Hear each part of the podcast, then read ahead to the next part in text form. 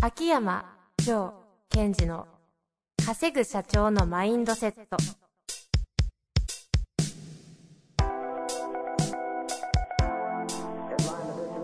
なぜ一流の経営者たちはぶつかる壁を次々と越えられるのかそこに隠されたマインドの正体ポッドキャスト「稼ぐ社長のマインドセット」は上場企業から中小企業までエグゼクティブコーチングトレーナーとして人材開発を行ってきた秋山城賢治が経営や人生で役立つマインドの本質について分かりやすく解説しますこんにちは、遠藤和樹です。秋山条件時の稼ぐ社長のマインドセット。秋山先生、本日もよろしくお願いいたします。は。い。よろしくお願いします。さあ、えー今日ですが、えっ、ー、と、 上五六。 何ですか、今の間は。上五六。テイク2ですかね、これ。そうですね先ほど間違えましてね。あの、はい格言の上っつってチーンってなったん でね。上五六ですね。はい。上五六でいきすた。いと思いますが、はい上五六行く前に何か話したいことありますかえー、うん、あんまないですね。 ないですね。じゃあ五六。じゃあ上五六。今ちょっとあっえ なんいとやいやいや、いや最近体の調子いいなと思って。あらら。何されてるんですか最近そう、どうな、どんな感じなんですか体は。体はお酒もやめ。お酒やめ、それから、あの、年に2回血液検査してるじゃないですか。はい。で、1年間の結果が出てきて、えもうその、ある、とても有名な偉い先生が、え恵比寿の。そうそう、うもう素晴らしい卒業ですとか言われちゃって。ん。ええ。え、どうですかね。そ、し、え血血液の中の状態が良かったので、もう、あの、今のことを継続すればいいですよっていうふうに言ったので、マジっすかあそこでそんなことが起きるんですか何かしら見つかるもんじゃないんですね。いやいやいや、もう、大丈夫です、みたいな。私なんてボコボコでしたよ、この間行ったら。 フルボッコ。 ちょっと3ヶ月後に来てもらっていいか な、みたいな。やべえんじゃねえか。すごいっすね。いや、それで、まあ、今最近今気にししてるのは、意識してるのは、その、えっと、フィジカルという言葉を自分の中で、えええフィジカルを上げていこうと。え。うんうんいうことで、この体のムーブメント、動きの良さ、まあ、前も言ったように、動きの良さを意識してるので、なんかこう、いいですね。何してるんですか酒やめて、ウォーキング続けてて、当然こう、内え観。っと、次やりたいのは、そのフィジカルの中でも私実はその体の柔軟性があんまりない、硬いあー、のであー、今割とウォーキングの時間を減らして、えっと、柔軟性をアップするような、まあこう、まあエクササイズみたいのをやってますね。うん。ベターみたいなやつですかベターまで全然いかないんです。その手前っていうか。へえ、柔軟性なんですね。じゃあちょっと柔軟性が備わったぐらいで、また柔軟性コンテンツが出てきそうですね。あ、そうですね。今まだちょっとコンテンツにするにはあれですかもう硬すぎるみたいな。そうそう。でももう面白いです。やっぱり体のこう動きが滑らかさがすごい出てきたので、ほうほうやっぱ気持ちよさはありますね。あの、ヨガ界のこれからカリスマになりそうな方、若いんですけど、はいはい。あの、知り合いいるんで、えー行ってみたらいいんじゃないですかあ、ぜひぜひ。そういうのすごい大好きですよ。あの、生田さんもよく知ってる方なんですけど、はいはいや彼はやばいね。い。へっていう感じの方なんで、えー、面白そすごいっすよ。あの、もう本当にさほら逆立ちしてうんう、ん。その足が背中にベターみたいにくっつくみたいになのあるじゃないううんうんうんうん。あれをね、できたの。1年ちょっとでできるようになったらしくて、でもガチガチだったんですって。なんかもう、才に溢れてるらしく。へちょっとぜひ会ってみてくださえ。いやいや、だって、その、やっぱりこれから経営者って何が重要かっていうと、メンタルとフィジカルですからね。い。っていうか人間、メンタルとフィジカルぐらいしかなくないですかいやいやいや、よくほら、まあ、能力とか。ああ、そうあそうか。知知能的な方ですね。そうそう。まあ、それもありますが、それって、ある部分は AI がやってくれるから、あはもちろん専門領域の知識、経験も重要ですよ。でも、専門領域の知識、経験を得ることで、メンタルとフィジカルが強くなっていかないと、やっぱり上で勝負できないですよね。これからの経営者はメンタルとフィジカルだいやいや、めっちゃそう思いますよ。 な。 なんか、頭悪そうな。 体つき当たり良くて、体めっちゃ柔らかい。いやいや、あ、ごめんなさい。柔らかいのじゃなくて、こう、連動性があるという意味ですね、フィジカルではす。ね。うん。あ、連動性もいい、あの、ジムトレーナーいますよ。おお。いや、その柔軟性を出すアウトカムは連動を起こしたいから。ああ。体がふにゃふにゃするのがいいわけでは全然ないのそうで。ではい。はい。じゃあ、連動性ということがテーマになってくるわけですね。はい。 まあ、というわけでね、上六行きましょうか。全然連動性がなかった。お願いします。はい。いやいやいや、上五あ六。そうかそうかじゃあ、それ、違う五六になっちゃう。お願い。ちょっと びっくりしたなすげえセンス、センスありますね。なんすいや、か、びっ今のくりした、自分で今。お願いします。はい。では、今日の上語録。罪悪感は罪。罪悪感は罪。これが今日の上語録です。はい。わかりやすいですね。全然わかんないですね。なんでですか罪悪感は罪悪感な、罪。な全然意味わかんないですね。罪悪感はダメですよ。特にこれからの時代は。あの、ちょっとつな、続けていただいてもいいで すか罪悪感って、はいあれ何やってるかって知ってます知らないです。罪悪感って時間稼ぎじゃないですか。ほうほうほう。自分が何か失敗した。まあそれは、えっ、と、事実認識としては OK ですけども、えーそれで、まあ、えー自分はどこがダメだったんだろう。まあまあまあ、これもセーフ。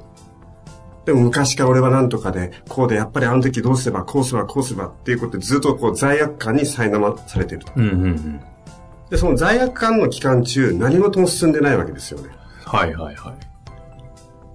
罪悪感をふんだんに楽しんでますからね。あそうそうそうまあく苦しんでるんでしょうけど。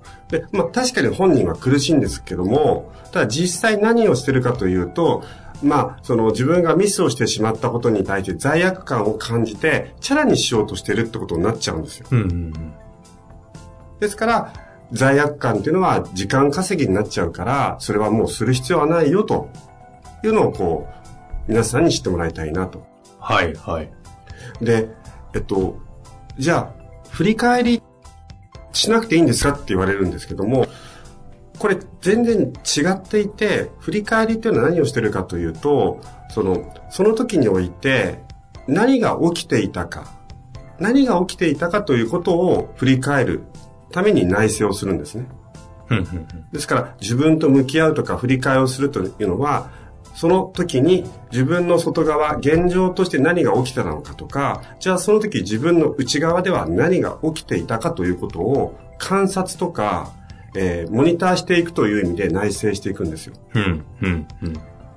でその過程であ俺はあの時にこういうふうに恐れを感じていたなとかああの時ひよったなひよったという状態をしていたなってことを確認していく知っていくっていうのが振り返りであってその後にということは俺はダメなやつなんだ、えー、大体昔から俺はなとかなんでいつもこうなるんだってことをずっとやるっていうのはインナーダイビングで言うと潜ったのはいいんだけど深いところでずっと遊んでる状態になっちゃうのでうんうんうん。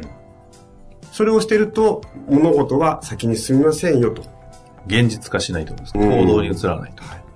逆にその罪悪感というものをふんだんに感じて、なんていうんですか、その味わうというのか楽しむというのか苦しむのかわかりませんけど、うんうんインナーダイビングで言うならし深いところでずっとこう停滞してるみたいな。はいっていうことが、こう、それによる良さ、よる良さというかこう、なんていうんですか、まあ、俗に言うメリットみたいなのもあったりしないんですかえっと、あるとするならば、その何か自分が、えー次のステージ行くために否定しなくちゃいけない自分っていう像があってね。うんうんうん。それを壊すときには、その罪悪感をふんだんに使って、えっ、と、自分のある一つの信念というか、えー過去の自分をこ一旦叩き壊すという意味な使い方はありますが、やっぱり、どちらにしてもまた浮上してアクションを起こしていくために、プロセスとしてはいいと思いますが。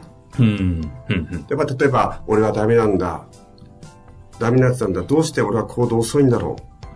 そんな行動遅い、俺は許せない。やっつけるんだ。じゃあ俺は行動、アクションを早くしていくぞだったらまだ OK ですけど、うんうん。俺は行動遅い。いつもそうなんだ。いつも自分は躊躇しちゃう。なんで躊躇するんだろう。あ、そういえば小さい時からそうだった。でも、やっぱり俺やろうと思ってる。やろうと思ってができないんだよ。でも、やっぱり行動早くしなくちゃいけないな。いや、でもできないんだって、こう、20分でも20分でもそこにいられちゃうじゃないですか。ああ。罪悪感って長かったらもう何年でも浸ってられるじゃないですかう。んなんか人間のメカニズムとか、その生徳的なものからすると、なんで、なんかこう、先に進んで適応していかないと、本来だと人は生き残っていけなそうなのに、そのメカニズムが備わってるのは、なぜなんですかあの、いい質問ですよね。本来ならば、その、えー痛みと一緒で、痛みがあるからそれを回避するために行動を変えるというプログラムがあったわけですよ。うんうんまあ、えっ、と、いわゆる戒めというものですよね。うん。で、戒めのアウトカムは行動を変化させるっていうものでもともと持ってたんですが、うんうん。その戒めをするというところのその痛みということを味わい続けるっていうふうにずれちゃってるんですよね。ほう。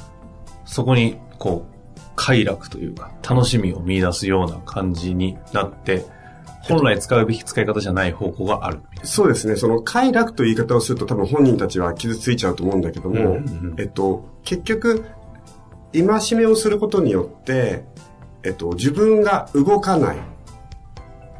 同じことをするとまた痛みに遭うから動かない。動かなければその痛みを味わう必要がないっていうふうに使ってっちゃう。ほうほうほですから、その、戒め、一応、そもそも持ってるプログラムは、自分がミスをした、で、自分を戒める。戒めた後に、もう二度とそういうことはしない。ということは、二度とそういう発言をしたい方がいいんだ、みたいに、アクションを動かない方に持ってるってことをしてしまう。う。うん。その時間をたくさん使っていくと、やっぱり行動に変化が起きないですよね。ほうほうほうほう。でも結局、罪悪感は何のためにあるんでしたっけ罪悪感は一時的にその自分が痛みを感じることで行動を変容させるためにあったはずなのに、ほうほうほう。そこにずっといるということになっちゃう。ああ、なるほど。ですから、え今日の造語録のように罪悪感は罪とかじ罪悪感は時間稼ぎっていうフレーズを覚えておいていただければ、今それは振り返りをしてるのか、それとも罪悪感をずっと浴びてるのかっていうのを自分の中で選別をしてほしいんです。うん。じゃあ罪悪感が罪というのは、その未来を作る行動につながる罪悪感の使い方をしてない場合は罪だよってことですね。そうですね。それを使ってうまく自分の新しい行動に切り替わってたら、それはいい使い方だよ、みたいな。そうですね。そちらのアクションの方を変えていく。その場合も罪悪感ではなくても、もう私の中では振り返れてるという言葉になっていくんですけどもね。うん。